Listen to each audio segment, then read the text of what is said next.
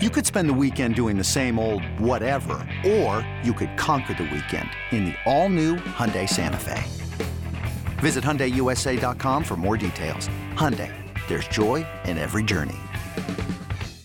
And very pleasant. Good morning, everybody. It's always good to be back with you. This is the Marlins Rewind. And last night at Nationals Park in Washington, D.C., the Marlins and the Nationals played game two of their three game weekend series. Trevor Rogers went opposite of the right hander Erick Fedde. And with the recap, as always, here is Glenn Geffner.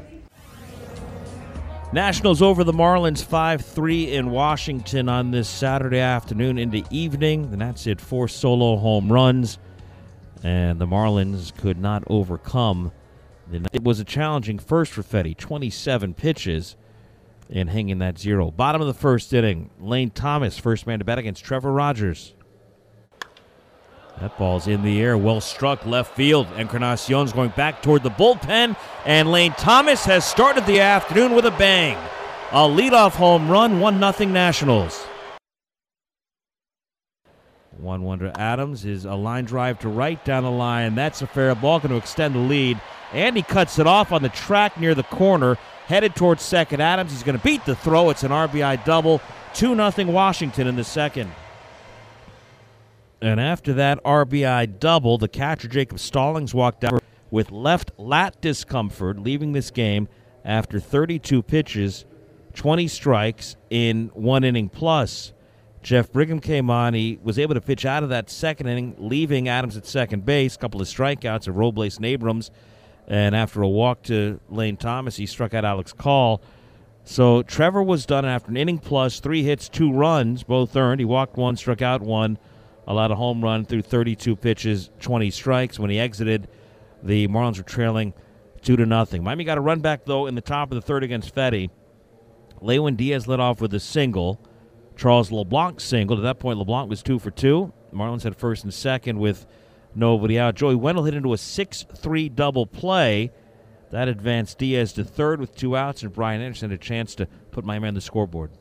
Again, a 1 2 pitch to Anderson. And a liner over in their half of the third inning.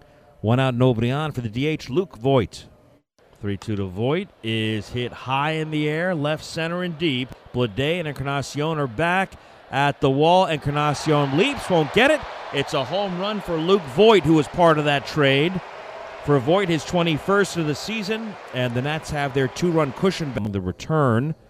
And Voit coming up big, making it three. Top of the fourth, two outs, nobody on. The Marlins got something going. A base hit by Jordan Groshans, man on for Jerar Encarnacion.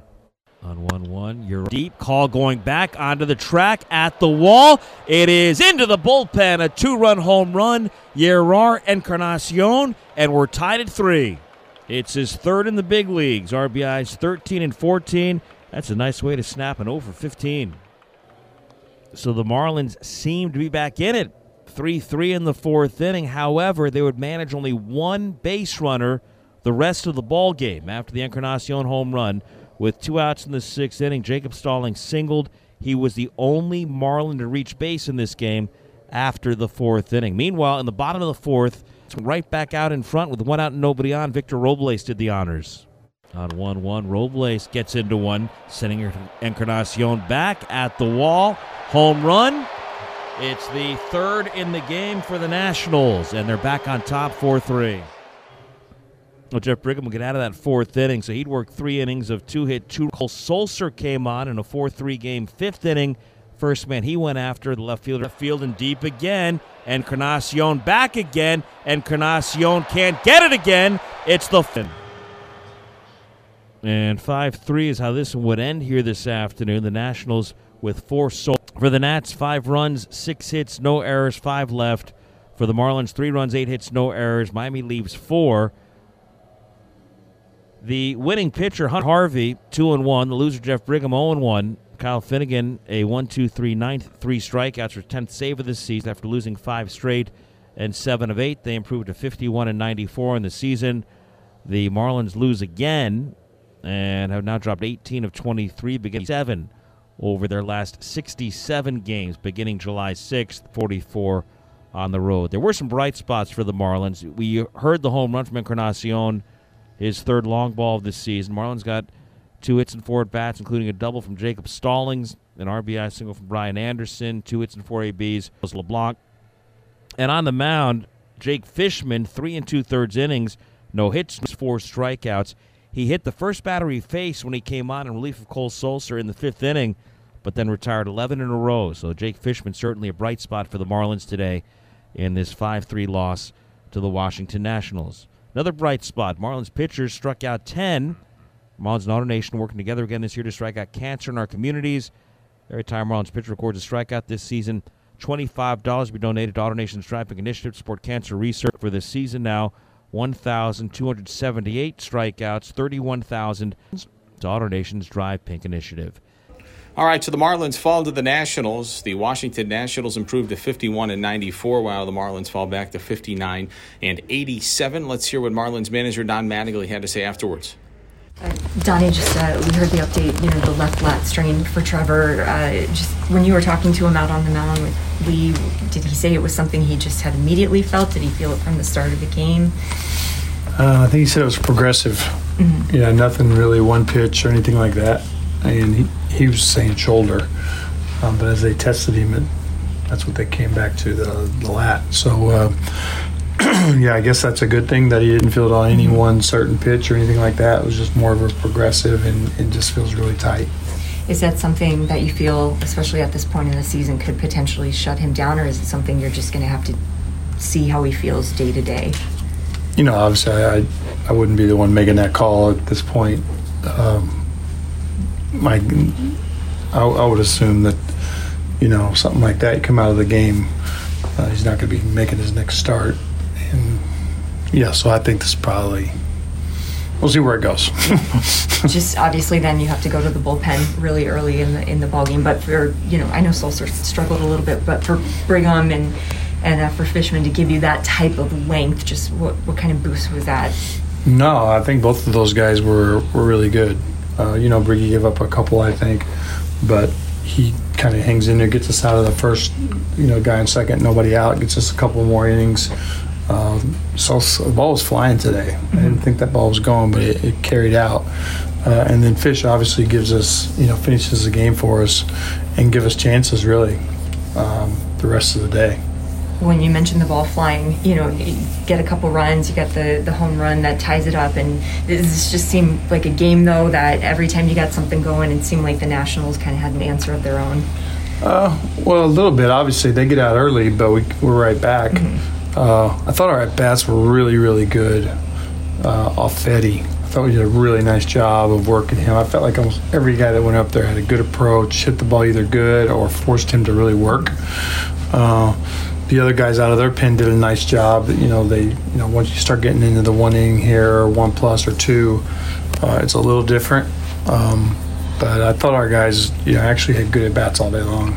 Bleday, we talked to him last night after that play in center field. He felt like it was a ball that he should have caught, but then to see him make, you know, a nice play against the wall today, just how encouraging is it when you see a young guy not let maybe a play that he felt like he should have made carry into the next game? Yeah, JJ is a very mature player, mm-hmm. and and you think he's gonna he's gonna learn from everything that happens out there to him, either at bats or on the field. So he's not really one of those guys that I feel like is you worry about like one play is gonna you know, ruin his confidence. I think he's a very mature player.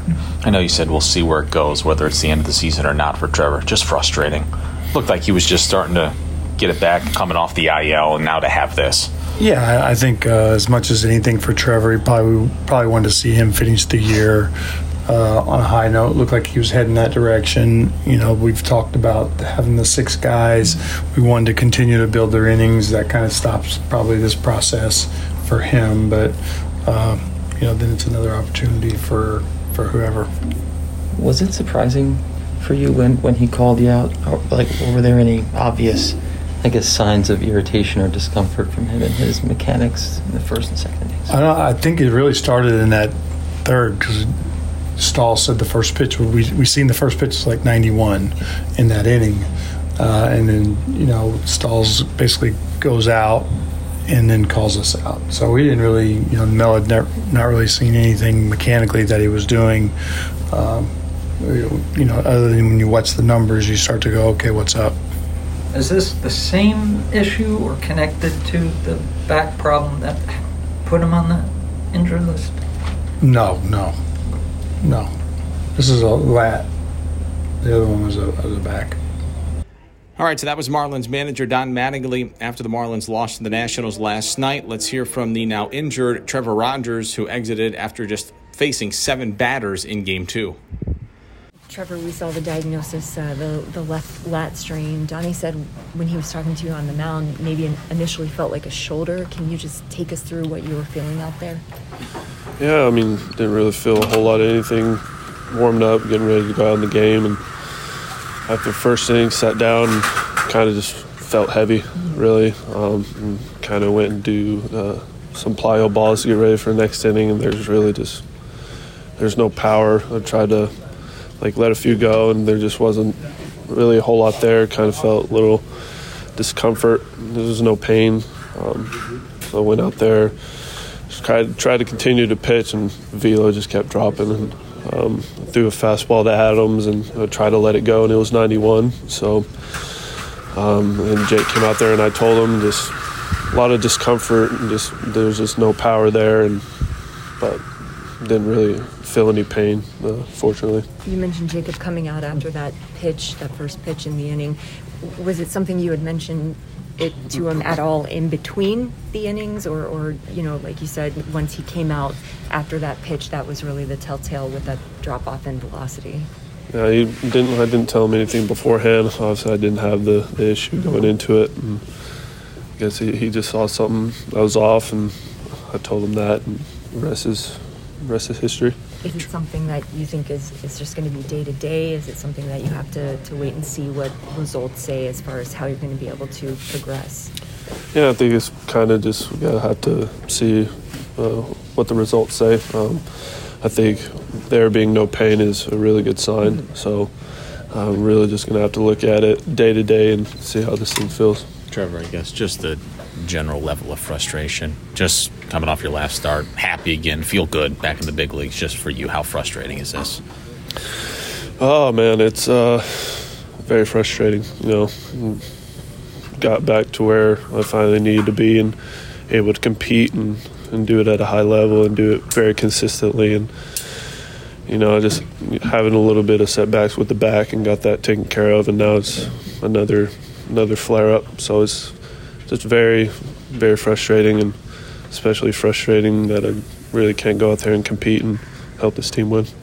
Trevor, do you, do you think these two issues are connected, the back and, and the lat at all, or are they different spots and different injuries? Um, it's tough to say. I would like to say they are different. Um, I've never had any type of shoulder discomfort or anything in the past, um, so I'd like to say they are different. And back felt really good today. Did you get an MRI? Uh, yeah, I probably will uh, tomorrow. Yeah. All right, so that's the Marlins lefty Trevor Rogers after a disappointing night for him. He leaves injured in the second inning. We'll have more for you coming up this afternoon on Marlins on Deck. Game three of this series comes your way at 1.35 this afternoon when Sandy Alcantara goes opposite of the former Marlin Anibal Sanchez. We'll hit the air at 1 o'clock with Marlins on Deck, and as always, we hope you'll find some time to join us on the Marlins Radio Network, driven by AutoNation. Hey, Rob Bradford here. You guys know I'm always up for a good MVP story, and one of the best stories is Wasabi Technology. Wasabi is the world's hottest cloud storage company, and it's become the go to provider for professional and collegiate sports teams, including 20 Major League Baseball teams like the Red Sox and NHL teams like the Bruins and Vancouver Canucks. Even the Liverpool Football Club is getting in on the Wasabi action. So, why is Wasabi the MVP? Well, Wasabi was purpose built to free businesses from skyrocketing storage costs and unpredictable transaction fees that the Amazons of the world are charging. In fact, Wasabi is up to 80% less than those hyperscalers and doesn't charge a cent for businesses to access their data. From Wasabi's AI enabled intelligent media storage, Wasabi Air, to the industry's only cloud storage service with triple protection against cyber criminals, data deletion, and ransomware, Wasabi's taking the lead in driving innovation in data storage and helping sports teams to unleash the power of their data. Wasabi, another Boston based championship team.